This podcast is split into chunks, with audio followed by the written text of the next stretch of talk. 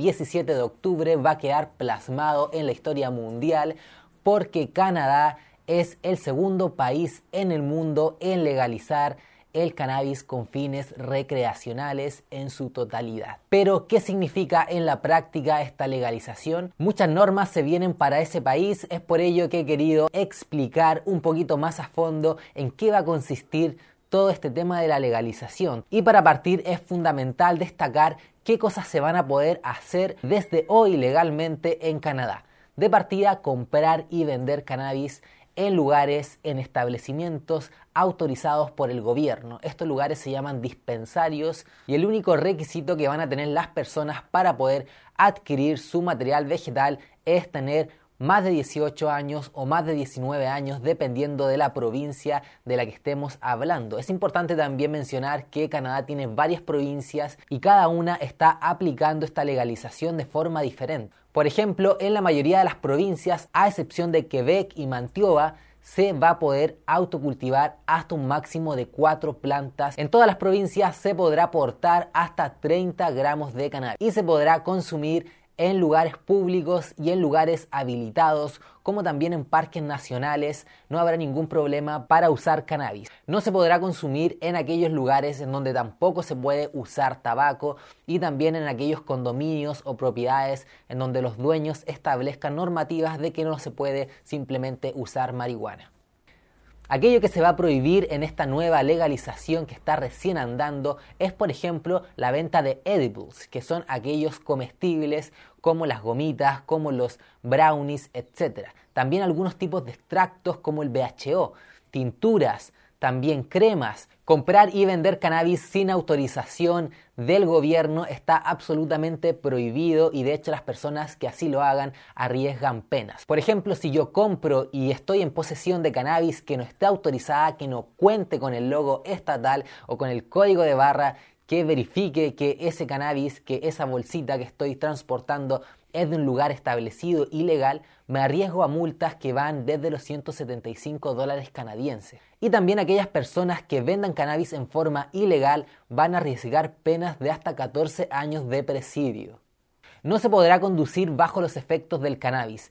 Y esto es un punto que me quiero detener porque solamente se permite un máximo de 5 nanogramos por ml de THC en sangre. Esto es muy, muy, muy poco. Esto quiere decir, por ejemplo, si yo usé hace unos 3 días cannabis, hoy puedo arrojar en el test salival, que va a ser aquel test que se le van a aplicar los conductores, puedo arrojar positivo y con ello también me expongo a multas. Ustedes se preguntarán de dónde va a salir toda esta marihuana. ¿Qué pasa con aquellos canabicultores, activistas, aquellos que vienen con una larga trayectoria en el mundo del cannabis y que gracias a ellos Canadá hoy tiene cannabis recreacional legal?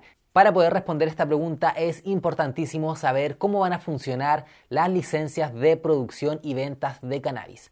De partida hay cinco tipos diferentes de licencias que está otorgando el Estado canadiense. Son aquellas licencias que dicen relación con el cultivo de la planta, luego con el procesamiento, luego con la venta al consumidor final. También están las licencias para aquellas empresas que quieran analizar todo el material vegetal que se va a estar produciendo en Canadá. Y por último, las licencias de investigación. Cinco licencias en total hoy se pueden optar para poder ingresar al rubro del cannabis.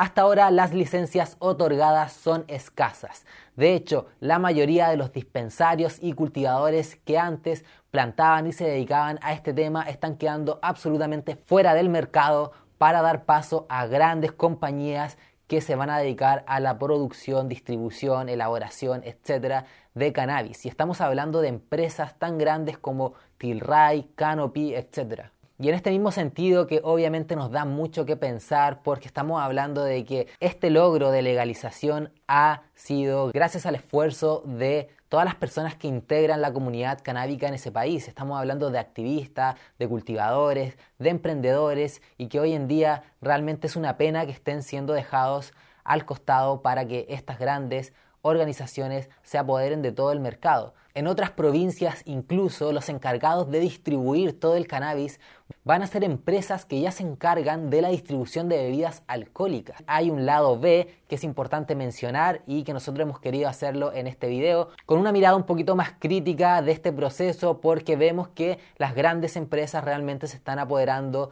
de este tema y que como ya he repetido en este video, todos aquellos que han impulsado este proceso de legalización están quedando fuera. Uno de los objetivos de esta política de legalización es terminar con el mercado negro y promover la venta y la regulación legal de todo el tema de la marihuana.